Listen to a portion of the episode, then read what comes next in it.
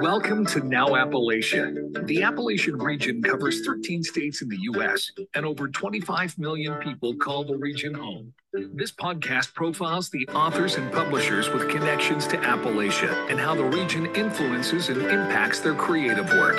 And now, here's your host, author and Appalachian resident, Elliot Parker. And hello, friends, and welcome back once again to another episode of Now Appalachia. You're listening to the Authors on the Air Global Radio Network, and this program continues to profile the outstanding authors with connections to the Appalachian region and how those connections influence and impact their works. I'm your host, Elliot Parker. It's great to have you with us. If you're a new listener to our program or you've just stumbled upon us for the first time, we want to give a special welcome and a hello to you. And we welcome you to the program and we appreciate you picking us out of your podcast listening lineup options. And we certainly hope that you'll make Now Appalachia and make this program part of your daily podcast menu. So we appreciate having those of you with us for the first time. If you are new to the program, we're delighted to have you. If you're a veteran and you've been with us before, welcome back. Glad to have you again uh, for another outstanding program and another outstanding author author interview as we profile a collection of short stories that was recently released in August by Ohio State University Press and their imprint Mad Creek Books. This is a collection of short stories called Our Sister Who Will Not Die, a collection of stories by author Rebecca Bernard. And we're delighted to have her with us today. She is an assistant professor in the English department at Angelo State University. Her other work has appeared in Colorado Review, Southwest Review, Juked, and elsewhere. And she w- has also been recognized by the Best American Short Stories Anthology Series. So, Rebecca, welcome to Now Appalachia. So delighted to have you here to talk to us about your outstanding collection of stories. Welcome. Thank you so much for having me. I'm happy to be here. I'm oh, so glad, so glad to have you here. And um, you and I had been exchanging sort of messages back and forth when you announced uh, early last year that this collection was coming out, and uh, I, I, read the the the summary that you had posted online about your book, and I thought I couldn't wait to to read it, and couldn't wait to talk to you about it. And I'm so glad uh, to have you uh, on the program to talk about it. And we, we look at these stories, and and there's just so much going on here, both on the surface uh, and below the surface. And you have 11 stories here, uh, 213 pages of stories uh, in the collection. Um, and I, when I was thinking about how to sort of encapsulate all of the stories, uh, into one theme or to kind of one uh, main idea. Uh, it, it, seems to me that these stories are kind of thematically linked in, in the sense that we see characters in all of your stories who are um, people that are doing some awful things to someone else. Um, it, it, in some cases, pretty brutal, awful things uh, to someone else. Um, and there's sort of an opportunity there for the reader to get a chance through these stories to kind of put themselves in those characters' shoes and and follow along as we see these things being done by one character to someone else for a variety of different reasons. But there's also kind of an underlying theme of hope uh, in all of your stories too. So I wanted to ask you about that, about the collection as a whole, um, thematically as as they as they go from one to the other. Th- this idea of people behaving badly, uh, why they do it, why you got interested in kind of focusing on that for these stories. But talk to us a little bit too about kind of the underlying theme of hope that kind of resonates from a lot of these stories. Yeah, definitely, and I think that's a that's I like it's an interesting way to to hear described. I mean, it makes sense to me. Um, yeah, so I mean, for me, it's really about so in those kind of actions, like seeing um, one character hurting another character. I mean, my interest really lies in sort of understanding why, and so I like that you put that idea of the reader sort of being in their position, um, because I mean, for me, a lot of it was sort of about um, really about empathy and kind of trying to figure out like how can we find empathy for someone even if they're doing something sort of brutal to someone else right? So how can we see it as opposed to this sort of like violent action or this kind of like binary of like good and evil and like some people do bad things and they're bad? Um, and trying to uh, really complicate that and focus on sort of the gray area of um, sort of like a, a I guess like kind of our um, our culpability as people, right? So that um, this kind of idea that we we're all maybe capable of doing things that that aren't as great, and and so what does it mean to kind of have to sit in that space? Um, and I guess like specifically, uh, so I started writing these stories um, the beginning of my PhD, and I had just been living in Kentucky and teaching at community colleges, and I also taught um, through the community college in, in the prison system there. Um, and I was really struck by um, my experience working with incarcerated men, and it got me just really thinking about how can I work to kind of create stories that help us see people who do bad things as not just people who do bad things, but as a sort of complex individual underneath, right? So, I mean, I think, I think maybe that sense of hope kind of comes out from if you, I mean, if you're watching someone, you know, hit his girlfriend, which is a brutal, you know, and terrible thing. Um, and it's not that I want to excuse it, but I feel like how can I also see this person as like a full human to kind of understand, right?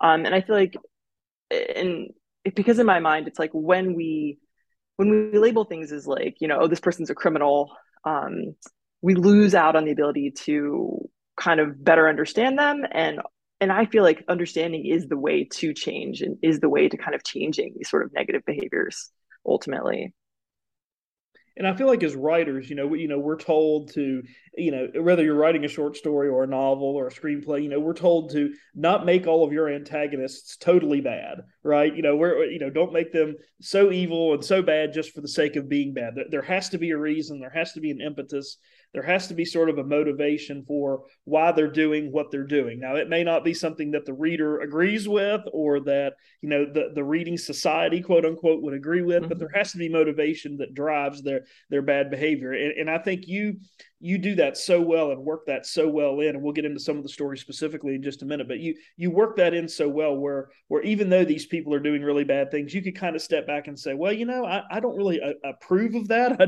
it kind of makes me uncomfortable but i can see where they're coming from.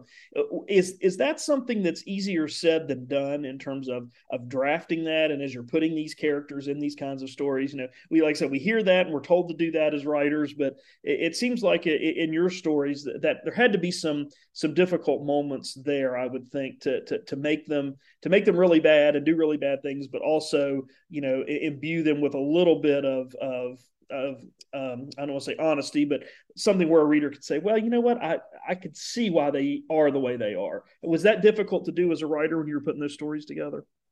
Yeah, well, I think um, especially like I would say, kind of when I was writing stories midway through the collection, like in the family and in first date, um, what I would think about, I would be like, okay, I want a character who's done this and I want to understand why someone would do this, right? So I think really like my kind of strategy was to kind of walk through like how could this happen to someone? Like how could someone find themselves in the position where they're, you know, hurting their son in this way, right? Um and so I think it was kind of coming from this place of wanting to understand and so then sort of thinking through well like how could i make this believable right? How could i um, kind of work my way through it? And so I, I, guess like that was my sort of process was just to try and to put myself in this person's shoes and and think how they might think and, and what kinds of things would happen. Um and then i mean i guess for me it's like what's funny is like I they're so close to me and I like love all my characters. I'm definitely of the persuasion that I like love my characters. Like, you know, I really care about them like people. So I don't it's I don't even really think they're that bad. I know that they are and I should distance myself from that statement. But it's like it's hard. I, I feel like I come at them from this place of love. So maybe that also just kind of comes through. Um yeah. And I also think that it's interesting, especially like that first story in the collection, when I hear people's reactions, they're like, it's I don't think I even have an ability to really see it objectively. Um, but yeah, I mean, I guess like I would say my my kind of the things that I struggled with um, were, I mean, I'm I'm terrible at like plot is not my my favorite thing. So it was more like craft type things. I think that became like the things I was really working on. But yeah. So you so, so you went into each story with with a general sense of what was going to happen, you just had mm-hmm. to you just had to kind of use that story arc structure to to kind of grab the reader from the beginning and hold them all the way through. Yeah, just to kind of think through. Like, I mean, in like in the opening story, I remember thinking the grief has to be palatable, right? You have to understand the grief, and then and then the sort of scenes that sort of es- I mean, I guess not to like give it away, but like the sort of escalating scenes, like just thinking about how can I how can I show this almost like slippery slope, so to speak? Yeah. Um, but in most of them, yeah, it was it was really about um, I guess, yeah, just sort of thinking through, thinking ahead of time, like, okay, if this is the sort of thing I want to show, how can I show it in terms of like that bad behavior that you talked about? Yeah, very good. So you mentioned that first story. Uh, there were three stories in your collection that I really loved, and so I wanted to, to focus on them. Uh, we can talk certainly about some others as well, but uh, the first two just grabbed me from the very beginning and did not let me go. And the first one we talked about, and we've kind of referred to, called "In the Family." Uh, in this particular story, we're following a character named Maxine who has lost her husband, uh, but she has one surviving son. Um, they have a very um, interesting relationship, uh, to put it mildly. That might be the best way to say that without giving too much away. But then tragedy strikes and something happens to the son. And what I loved uh, about that story is the reactions were so different from people in Maxine's life. You, you had the neighbor that kind of came over to check on her, but we also get a sense of kind of what people in the in the neighborhood slash community think about Maxine and and her situation. Can you talk to us a little bit of, of, about her character, kind of the relationship she has with with her son, um, and, and, this idea that uh, you know whatever reason or justification Maxine was using for doing what she what she did and had the relationship with her son, she still is kind of treated like an outcast. Can you talk a little bit about that story? Mm-hmm. Yeah, definitely. Um, and I mean, I guess that's another thing. So like the fact that she has this sort of double grief, right? I think that's also kind of an important balance, right? I think like if her son, I guess this is a lot of spoilers, but well, he, he's he's dead from the beginning, right? So, um, I think if she didn't, it's almost like I feel like to get our ability to kind of feel for her, there's it's like there needs to be some sort of not like sacrifice, but I think there needs to be like I mean like in the second story that he's I think that's the second story that he served time. Um, right. So like that there is some sort of like balance right? Um but yeah i mean i think i think that was another i guess like the sort of community and their sort of um judgment right? To me it almost feels like and i'm not sure i can't actually say how this is a story that i don't i don't i don't remember thinking about this intentionally. I think it just kind of came out as i was writing it. But this idea that um, not everything is completely revealed, right? There's like some reveal, but and and so it's almost as if the reader is alongside the sort of judgmental neighbors, right? So you're kind of like also in their position in a way, right? Um, as far as like how much can we under understand someone else's situation and someone else's grief and um and I think that that kind of line becomes interesting in terms of because I think it's I think we're as human beings we're so quick to cast judgment. I mean, it's just sort of natural, right? Um, but to like force us to kind of think about that judgment and think about um, I don't know the uneasiness of of understanding why someone would do something that we don't want them to do. I guess I don't know if that quite answers, but no, no, that makes that makes perfect sense, and I like how how Maxine kind of imbues and embodies what what you were just saying there, because uh, there are times when she's thinking about what has happened to her son, and and she she is she is grief stricken. Um, then there's moments where she kind of doesn't seem to understand why people in the community um, had this animosity towards her. But then there's other moments where she kind of is like, yeah, I can see why you know they have yeah. this attitude towards me. So, so she's kind of eh, going along with those same emotions. I think that, that the reader is having, kind of being on the other side and being in that judgmental neighborhood group. You know, you know, we're we're we're seeing kind of how she's reacting to all of that, and she's reacting, I think, in a very human way uh, as she goes through grief. You know, sometimes it's okay, sometimes it's not. Sometimes she's angry, sometimes she's resigned herself to what's happened. So, mm-hmm. so she's very human in that regard too. I think.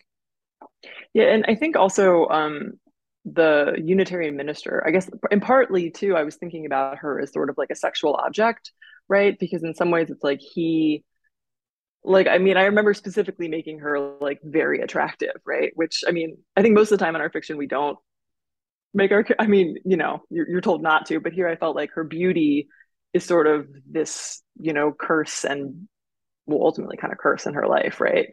Potentially right? I mean it gets kind of hairy but um so thinking about it that way too right like because there is this sort of I mean, I remember, especially maybe even like in workshop, the sense of like maybe that she was like not apologetic enough or not that she was like maybe a little too defiant because there is a little bit of her that, you know, sort of holds on to what she did. You know, I, I mean, she's not perfect, right? She's not just like, sorry, yeah. And I mean, you know, I mean, she's she's all these different things, right? I guess. Yeah. yeah. She has a few moments where she's you could almost imagine her with her hands on her hips being like, you know, well, this is my family and my life, you know, butt out. you know. Right. She she has these moments of defiance, quiet defiance, which yeah fantastic. It, it's just a wonderful story. And I thought it was a great, mm. a great, great introduction into the series of stories. And the second story I loved too was called First Date. Uh, and in this and in this case, we we have a character named Jamie who has been incarcerated for a while. Um, he has now been re- released from prison, and he's trying to, uh, you know, get back, you know, some of his um, just uh, get back into life and get back into living again. And he decides to start dating, um, and he decides to start dating him. And, and, I love the relationship that, that that that he develops with the woman in that particular story and I love how both of them are kind of holding things back. They have this great conversation. I think it's at a coffee shop um, and and you can tell as the reader, both of them are are telling each other things, but they're holding back at the same time. And it's almost kind of like who's going to blink first and really spill the beans of who they really are. And I love the tension that's there, and it's a quiet tension, but but you're really just kind of like thinking, okay, who's going to make the the big reveal? When's it going to happen? Uh, talk to us about putting that story together. What what got you interested in that? In these two characters and kind of this this little tap dance they're doing around each other because she's got some secrets in her life. He certainly got some secrets about being incarcerated. Well, what's going on there? Tell us a little bit about that story. Yeah, definitely. Um, I mean, again, so it was sort of thinking through, um, you know, if you had served this crime, I mean, if you had served this lengthy sentence, and in this case, you know, he he killed his father when he was like a teenager, um, and then you're back out in the world, like, how do you how do you manage that right? Like in in dating it's like i mean how do you start dating if you have this sort of um, kind of really violent act in your past right? How do you let someone get to know you? I mean i think that that in itself is like kind of a tricky thing. Um, and then with her character again it's like because because ultimately i also feel like he is a really nice guy right? So he's a nice guy who did this sort of thing right? Which um i mean i guess maybe that's one of the arguments of the story in my mind at least, that especially those sorts of crimes of passion, right? They are you don't really have to be particularly special to to have to do something like that. Obviously, I mean, maybe that sounds okay. Anyways, um, my feelings about the criminal justice system, etc. But um, yeah, but like with her character, I mean that I think I think it kind of maybe plays on that idea how in dating we are all hiding something, right? So she has like a lot of baggage, like teenage sons, right? All of this stuff kind of happening. So in some ways it's like in her mind, they're coming at it almost like from the same sort of playing field. And then it's just that we as readers know that he has this like much graver thing, right? So so maybe it ultimately it kind of makes us question like what are the what are the things that we should um feel like we I mean yeah, uh, uh, that's tough. I'm sorry. Uh, thinking about um, like the, there's not there's not really an equanimity in what they're hiding. I guess I guess I would say, but yeah. maybe it calls into question that idea. But we do hide Absolutely. in the version of ourselves we want to present. Yeah. yeah. absolutely. Yeah, because she she is kind of ashamed of having these two teenage sons that you know are kind of uh, unwieldy, as, mm-hmm. as teenage sons often are. She she's ashamed by that he's ashamed by his incarceration, obviously. But you're right; they're mm-hmm. not equal.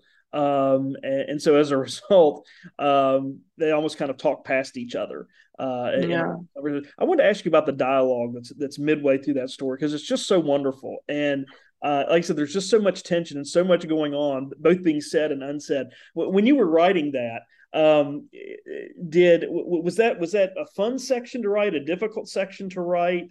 Uh, did you maybe write all of Jamie's dialogue first separately and then all of hers separately and see how it would come together? How, how did you put that together? Because I thought those were the best three pages of the story. Because like I said, I kept waiting for someone to make the big slip up, and and I loved how they were saying a lot but not saying very much to each other. Mm-hmm. It was just fantastic, and I just wondered about that process. Was that difficult to kind of construct it to where you have the tension, but it's also trying to move the story forward a little bit? Yeah. So, um, I mean, as a writer, like I'm pretty much like a draft. Like I just sort of revise as I draft, I guess I would say, right? So, um, so with that scene, no, I mean, I think I pretty much wrote it just sort of straight out. Um, I mean, most of that, I think that whole story, I really kind of wrote it straight out. And then I'm trying to think in revision, it was really just sort of like tightening down things, um, and then figuring out, out that kind of how much to reveal at the end and if there was enough revealed at the end. Um, but yeah, I think like I mean, I guess like with a lot of dialogue, um, I don't know, my background was in film, which I don't know if that has any effect on it, but like I went to film school. That was like what I originally was going to do with my life. Um, so I mean, I, I, I love writing. I mean, those scenes, especially first date scenes or awkward kind of romantic scenes, I think are like really fun to think about. And then also like in especially in Doreen or like the older the woman's character, right? Kind of thinking about like um women in my life or like I mean, I kind of imagined, I just imagined her as like my mom or or a kind of a figure like that and like what it would be like um kind of being on the state and, and and kind of going back to what you were saying before it's like there's this unlevelness between them and it's almost because of that like she's allowed to kind of she ends up sort of spewing out everything right versus while he kind of then gets to play the sort of empath like empathetic person to her kind of situation yeah um but I don't know. I mean, I feel like with dialogue, it's uh I mean, of course I read aloud all my dialogue. I think I think probably all of us do that though. Kind of like hear if it actually is does it sound like actual human beings kind of thing. Right. And there's like a guacamole joke, I feel like at one point, which yeah, I, I, which yeah. I thought I, I remember thinking that was awkward, and then I remember in workshop people liked it, and I was like, okay. Yes, it's it's like the world's worst icebreaker on a date, kind of the guacamole joke. yeah, and I was like, I was like, oh, is this how people yeah but we've great. all been on awkward dates right so oh absolutely yeah. yes absolutely we're we're speaking with author rebecca bernard here on this episode of now appalachia her new collection of short stories which just came out in august of 2022 it's called our sister who will not die we'll come back to the stories uh, in just a second but rebecca you, you said something earlier i wanted to ask you more about you said that you had experience teaching in a prison in kentucky mm-hmm. uh, tell us a little bit more about that experience. How did you get that job? Did you actively seek that job? And and what was that experience like working with those inmates at the prison? Yeah, so um, even during my MFA and after I, so I did my MFA in Tennessee, and then um, I had done a lot of like uh, worked for a nonprofit um, that sort of worked to seek out um, finding marginalized, giving the oral histories of marginalized populations in Middle Tennessee. Um, so then when I was adjuncting in Kentucky, um, I was living in Louisville and I was teaching at like a school in Indiana and a school in um, uh, in, in, in Louisville area, and they just sent an email to all the adjuncts being like, "Hey, we need someone to teach these composition courses at um, the Kentucky State Reformatory in La Grange," and I just was like, "Of course," because I don't know, I'd I'd always wanted. Um, I guess I'd already, I'd already kind of like felt you know, had these sort of feelings about the criminal justice system and sort of the inequities in it. Um, and I've been doing that community work, and I, I, knew that I feel like for me, like teaching in an academy is cool, but it's also really nice to have teaching outside, like to experience something outside of it. So, yeah, so I volunteered. I mean, it wasn't a volunteer position, but I said yes. Um, and so I taught for the year before I ended up moving to Texas for the PhD. So I taught um, composition one and composition two. And then in my second semester there, I also taught a creative writing class um, during the same time as composition two. So I was like the men would just be like kind of separated and I would have to like bounce back and forth because, you know, they just don't, I mean, there aren't great resources and time and stuff. But um, yeah, I mean, I don't know. It was the, it was just really like everyone i mean the men were like so smart and it was just a really um i don't know I, I i it was just a great experience and so then since then i've continued to find opportunities to like try and teach creative writing in incarcerated communities because i think it's valuable i think everyone deserves the right to kind of expression in writing yeah, I'm so glad you said that. I, I've I have a couple of friends of mine uh, that live in different parts of the country who've done exactly the same thing that you've done and have taught creative writing or um, uh, you know poetry or songwriting mm-hmm. workshops mm-hmm. with incarcerated uh, individuals, and they say the same things that you do. They said it was a life changing experience, and they love doing it. It's their favorite group of people to work with, and uh, they say that for many of the, the same reasons that you do. That everybody has an opportunity, and they're so impressed by how serious and sincere uh, the the inmates are. Uh, I have a I have a good friend that works in a women's prison and works all with all. Mm-hmm. He's a male and works with all women inmates. But how sincere and serious they are, and and the quality of work that gets produced that you wouldn't think would come from that population.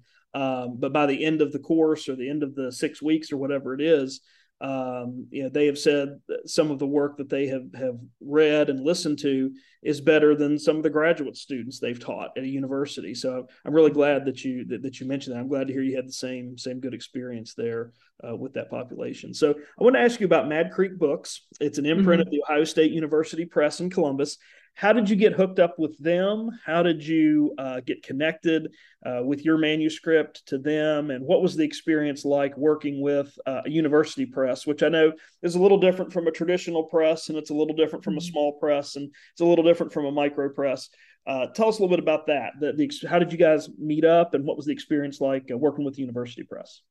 Yeah, definitely. Um, so I, the journal, which is the I mean, it's called the Journal, but it's the literary journal for Ohio State University, um, run by their MFA students, maybe some faculty.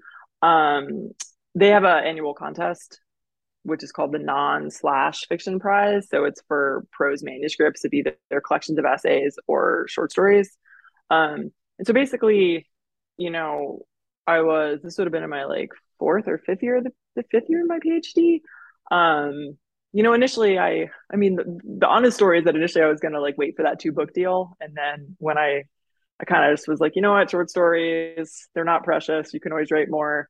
Um, so I started submitting to contests. Um, and Nick White was the judge. And somehow magically, I mean, it does feel like magic because I feel like the more I just feel like writing is such a strangely subjective thing and what one person likes, you know, I just feel like, yeah. So um, I ended up winning the the contest. Um, and so contest comes with publication through Mad Creek Books. Um, and they've been super awesome, you know. Um, I think I I mean, obviously it's my first publishing experience, so I don't have anything to compare it to, but I feel like um, everything was like really professional, you know. They the whole copy I mean, everyone I've worked with at the press has been super nice. Um, I mean, I think the main difference is between you know, if you are with a big press and you have like a team of a publicity team to like that that to me seems like maybe the main sort of difference, you know. Um, but otherwise, uh, I mean, they've been like super helpful. I mean, you know, um, I've had a great experience, yeah. And I think the books they put out are beautiful, right? Yeah, especially like the twenty the twenty first century essay collection. Yeah, really cool.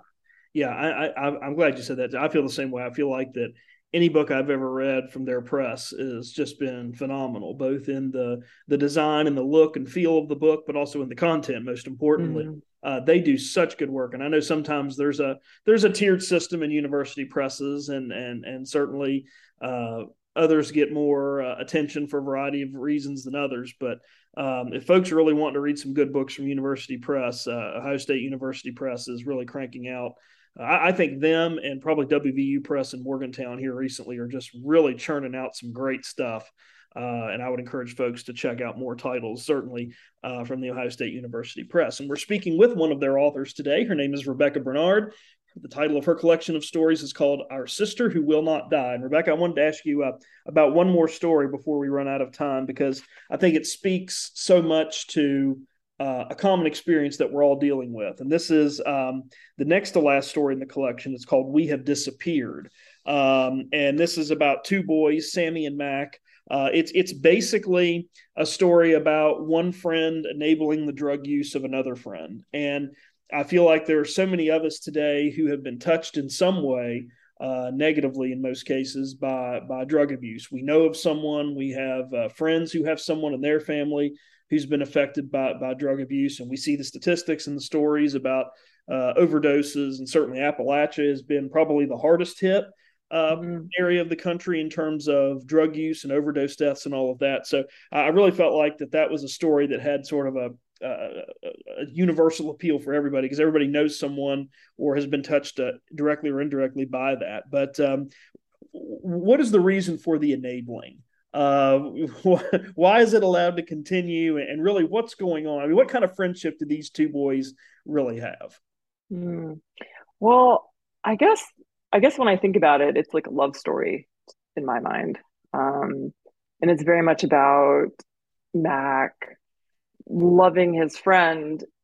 And I mean, I guess, and this is where the sort of darkness comes in, right? It's because he realizes the way to sort of get to his friend and to have this intimacy with his friend is to let to kind of let his addiction kind of grow right? And and i think so i think it i think in large part i mean in my thinking it was it was that right? It was um his desire kind of overwhelming his what's right right?